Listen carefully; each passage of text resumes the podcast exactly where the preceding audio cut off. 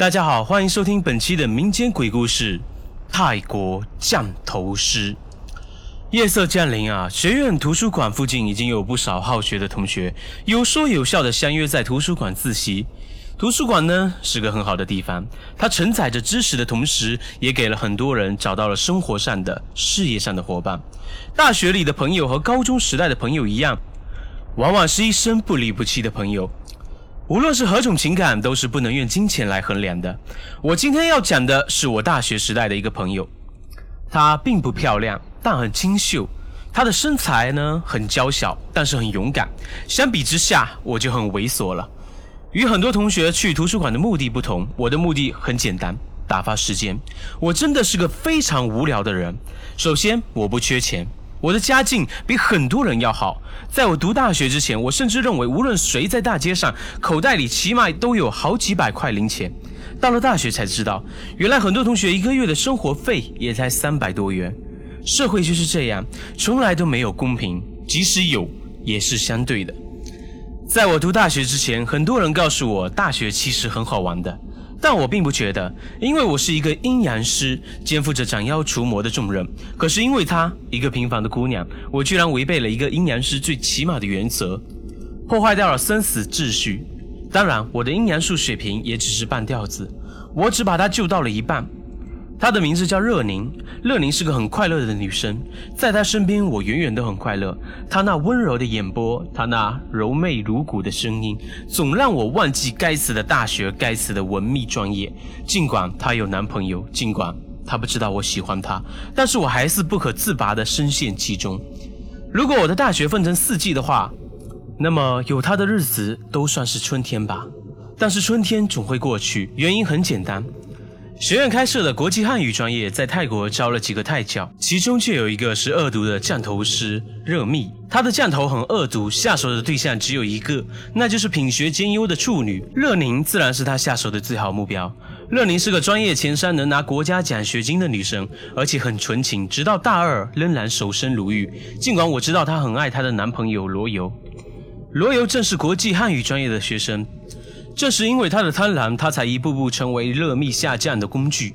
因为乐密清楚的明白罗游是多么渴望得到乐宁的身体，于是他诱骗罗游：只要你能得到乐宁头上的一缕头发，我就保你得偿所愿。果然，罗游如约捡了乐宁的一缕头发来。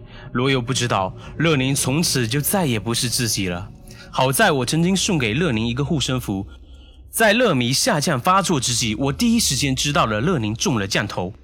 凌晨三点，只见中文楼的天台，乐密披头散发，口中念念有词。可惜都是泰语啊，我听不懂啊。但在夜色下，乐宁穿着单薄的睡衣，行尸走肉般的走到天台上，两眼无神的看着乐密。乐密嘴角露出一丝奸笑。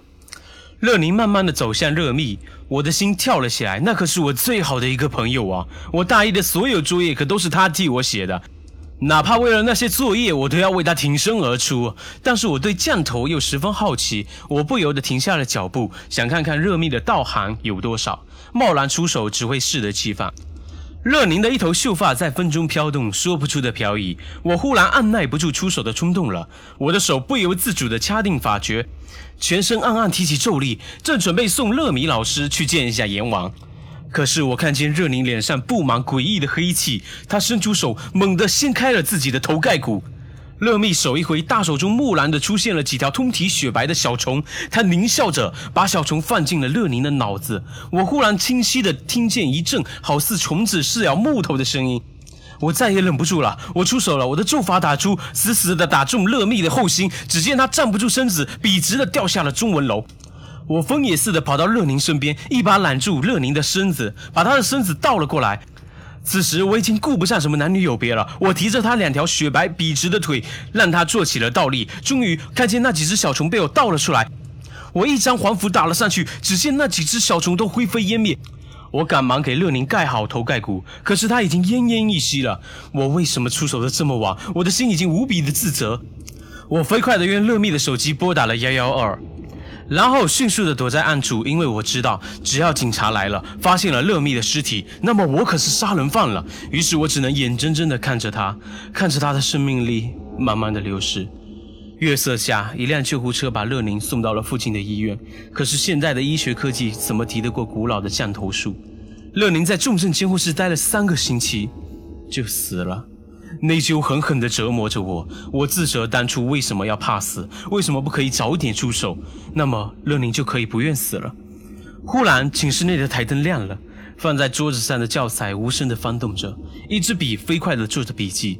我知道乐宁回来了，他在用他特有的方式，在为我这个不知所谓的朋友做最后一点事。可是我还能做什么呢？我有能力让他还阳吗？算了吧，他的尸体已经彻底腐坏了。突然间，我崩溃了，我无言地走向书桌，只见教材上留着热宁娟秀的笔记。谢谢你，帮我报了仇。牛头先生说，我本来可以活到八十岁，但是在乐命下降之后，都是白痴。我宁愿死，也不要做白痴。谢谢你让我有尊严的死去。不想说太多，谢谢，朋友，好好学习吧。你的生活真的很好，你很聪明，也很有才华。带着我的祝福活下去吧。最后的字迹已经有些模糊，那是乐宁的眼泪，鬼的眼泪代表着重生。那也许是他的下意识，又或者是我的重生吧。故事讲完了，感谢大家的收听哦，我们明天再见。